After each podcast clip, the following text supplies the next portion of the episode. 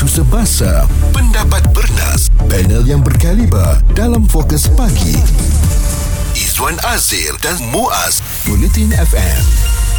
Bila tengok anak kita hmm. di bawah dua tahun tu, aa, bila batuk, bila sesama, satu Izwan memang susah nak tidur malam. Oleh kerana kalau bawah setahun lagi lah, mereka tak tahu nak bagi tahu macam mana hidung tersumbat aa, dan rasa tak selesa bila batuk tu. Persoalannya, ubat batuk untuk kanak-kanak bawah dua tahun ni ada ataupun tidak? Saya memiliki seorang anak yang berada di bawah usia dua tahun, Yusuf, dan aa, memang pening kepala saya kalau dia rasa tak sihat dan sebagainya, akan merengek, meragam dan sebagainya. Aa, Baru-baru ni dia ada terkena batuk dan saya amat bimbang kerana masih kecil lagi, um, cuma tahu merengek sahaja dan uh, menangis kan. Jadi saya tanyakan kepada doktor, apakah boleh saya dapatkan ubat batuk dan selsema kepada anak saya? Maka jawab doktor, tidak ada ubat batuk dan selsema untuk anak-anak. Anda cuma perlu bertahan ataupun anak ini boleh diubati dengan menggunakan paracetamol sahaja dalam dos yang kecil, dan adalah amat bahaya untuk memberikan apa juga juga ubat batuk dan selsema kepada kanak-kanak di bawah dua tahun kerana akan menghadirkan risiko sawan, jantung berdegup laju dan boleh mengakibatkan kematian. Jadi untuk kali pertama sebagai parents, mungkin isu ini menjadi satu isu yang uh, paling tak- ditakutilah ya. Hmm. Macam mana nak handle anak bila selsema, terutamanya bila hidung uh, sumbat, dan uh, doktor akan selalunya berikan uh, nasal spray kepada kita untuk letakkan di hidung anak-anak tu. Hmm. Uh, nak letak hidung kat anak tu pun satu masalah juga, Izwan. Betul. Sebab kalau tak biasa, kita hmm. ada teknik dia mengiring, lepas tu kena sekali tekan untuk keluarkan sesama tu kan. hmm. ha, Jadi kadang-kadang ada ibu bapa yang tak sampai hati nak tekan spray masuk dalam hidung, hidung anak dia tu. hmm. Nanti kata dia tak boleh bernafas. Tapi itu antara salah satu cara yang terbaik yang telah pun dicadangkan oleh doktor. Dan ada juga beberapa kaedah yang digunakan oleh masyarakat kita tetapi sebenarnya tak selamat ya. Sebagai contoh, anak tu selsema dan mereka menyedut terus daripada lubang hidung anak untuk mengeluarkan hingus. Ini adalah satu kaedah yang biasa dilakukan ibu bapa, bagaimanapun sebenarnya ia tidak selamat. Jadi pada waktu ini kita nak mengenali bagaimana kaedah ataupun rawatan yang boleh kita berikan kepada anak-anak kita di bawah usia dua tahun sekiranya mereka mengalami batuk dan selsema. Ini panduan yang sangat berguna kepada kita semua. Uh, kita pun tak tahu, siapa tahu Allah bagi rezeki untuk ada anak lagi dan sebagainya kan. Mm-hmm. Uh, jadi elok juga kita memperbaharui ilmu kita supaya kalau kita berdepan dengan situasi ini, kita tahu apa yang boleh, apa yang tak boleh untuk keselamatan mereka. Bahas serta kupas bersama Izwan Azir dan Muaz, Bulletin F M. Sekarang kita dalam Kesihatan seratus satu nak bercakap tentang ubat batuk dan selsema yang selamat untuk kanak-kanak, kerana memang tak ada lagi um, suatu kaedah yang lebih selamat uh, untuk anak-anak kita di bawah usia dua tahun terutamanya sekiranya mereka mengidapi batuk ataupun selsema, dan uh, mungkin kita digalakkan untuk memberikan paracetamol sahaja. Dan kita bersama dengan Pegawai Farmasi Klinik Kesihatan Port Dickson, Puan Vivasini Narayanan. Dan uh, mungkin waktu ini Puan, kalau kita lihat kebimbangan utama berkaitan dengan penggunaan ubat batuk dan selsema dalam kalangan kanak-kanak ini, mungkin uh, Puan boleh kongsikan, terutamanya untuk parents yang kali pertama berhadapan dengan situasi ini. Kebimbangan utama ini kami kena faham adalah batuk dan selsema adalah gejala biasa yang sering berlaku kepada semua orang. Mm-hmm. Tapi ia adalah lebih kerap kepada popular tertentu, terutamanya kanak-kanak dan warga emas. Ini adalah kerana usia dan also uh, faktor perkembangan uh, untuk kanak-kanak ya. Tapi apa kita perlu faham adalah batuk merupakan salah satu bentuk mekanisme pertahanan ya, untuk menghalang menghalang kuman daripada memasuki saluran pernafasan melalui hidung atau tekak. Hmm. Tetapi uh, apa yang kita perlu faham adalah di mana pemberian ubat batuk dan selsema adalah amalan yang sangat lazim ya, di klinik kesihatan kerajaan dan swasta hmm. di Malaysia. Hmm. Di mana uh, apa yang kita perlu fokus di sini adalah penggunaan ubat batuk ini adalah amat membimbangkan kerana kesan sampingan yang mungkin serius terhadap anak-anak. Di mana K K M, Kementerian Kesihatan Malaysia, tidak menyarankan untuk memberikan ubat batuk dan selsema bagi kanak-kanak di bawah umur tahun kerana kesan sampingan yang berbahaya ya, yang malah boleh membawa maut. The best part, apa saya boleh um, message saya untuk hari ini, pesanan saya adalah kita sebagai ibu bapa ataupun sesiapa sahaja perlu mendapatkan pandangan ahli profesional kesihatan seperti doktor dan ahli farmasi yang lebih uh, uh, mereka punya bidang kepakaran ya, untuk uh, lebih uh, mereka lebih profesional untuk memberikan pandangan ataupun kaunseling terbaik. hmm. uh, berkenaan ubat batuk dan selsema. Dan uh, Puan, apakah kesan sampingan ubat batuk dan selsema jika diberi kepada kanak-kanak, uh, terutamanya mereka di bawah usia dua tahun ini?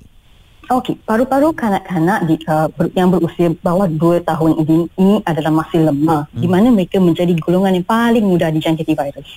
So, yang uh, apa yang kita perlu faham, kalau ada ubat-ubat seperti decongestant, antitussive atau antihistamine, terdapat risiko berlakunya kesesampingan yang serius yang boleh menyam, mengancam nyawa. Hmm. Kalau saya sebut tadi antihistamine, kalau tuan-tuan dan puan-puan perasan, kalau kita beli produk tersebut, ada aktif ingredient dia akan akan tulis bahan-bahan kandungan adalah chlorpheniramine ataupun diphenhydramine. Ini adalah ubat yang sangat common, kita boleh dapat daripada uh, daripada klinik kesihatan, daripada hospital government ataupun private, eh hmm. di mana kesan sampingannya boleh uh, adalah seperti mengantuk, pening, menggigil, kegagalan sistem saraf pusat, degupan jantung yang tidak teratur, sawan. Kalau ubat antihistamin seperti promethazine, uh, promethazine boleh dikaitkan dengan respiratory, respiratory depression. Mm-hmm. Atau ketika di lain, kanak-kanak mengalami kesukaran untuk bernafas dan boleh menyebabkan kematian. So, bagi kanak-kanak berumur dua tahun ke atas, mereka tak boleh kata, ah, dah dua tahun ke atas, saya boleh dengan C D, saya boleh uh, tanpa ada panduan, saya boleh bagi ubat batuk dan selsema. Itu pun mereka ada kekangan.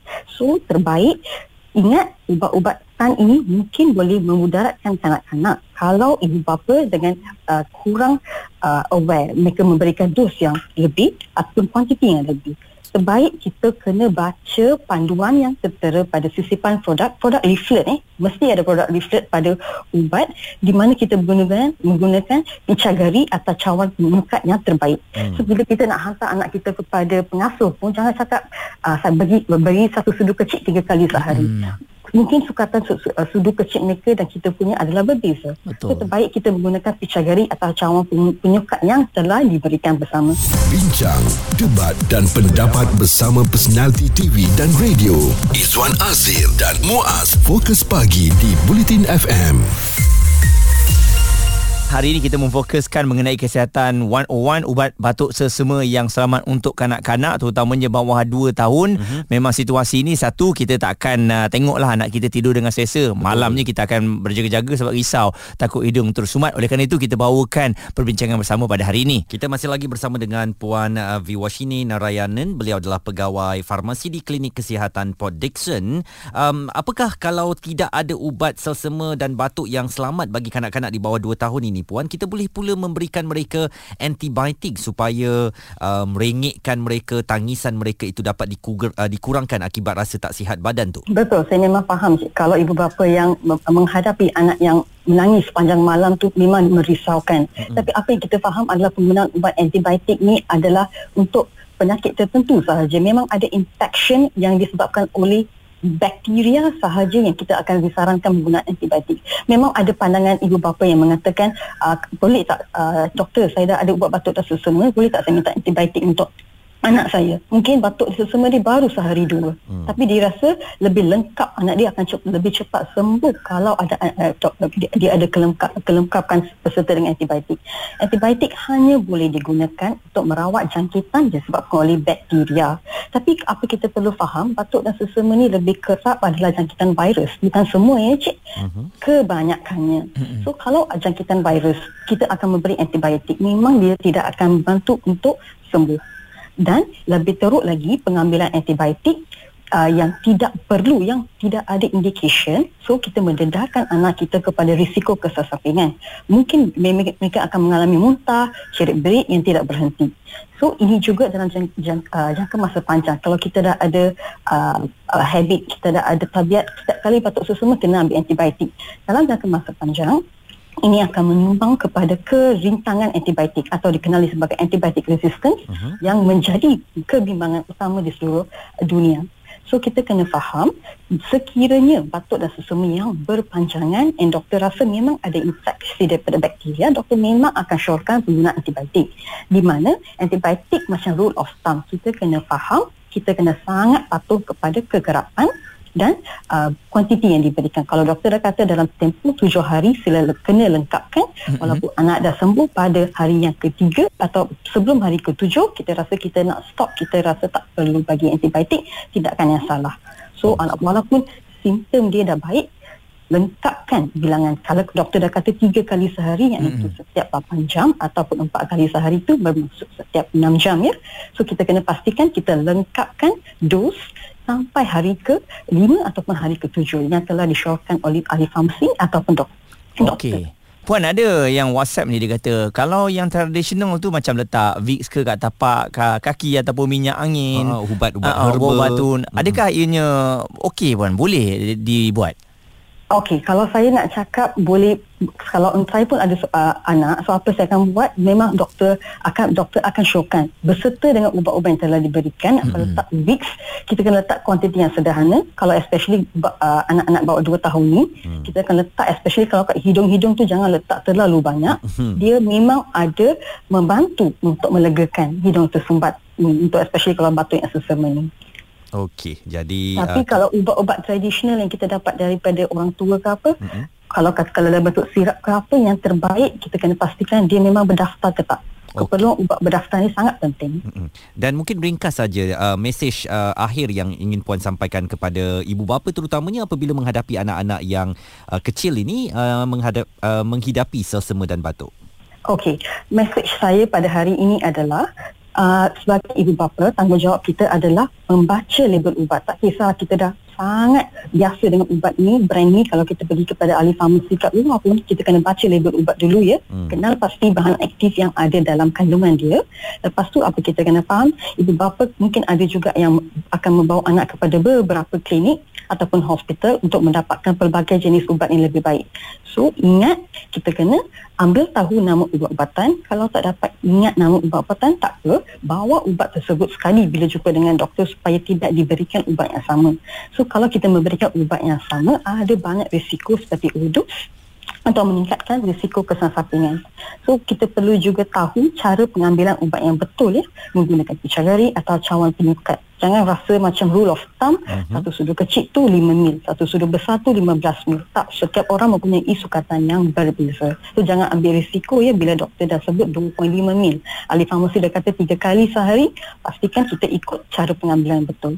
And also, jangan berkongsi ubat-ubatan. Saya memang rasa ramai di kalangan kita, kalau anak sulung dah, dah, dah baik daripada batuk sesama, kita akan share, kita akan hmm. kongsi betul. ubat tersebut kepada anak lain.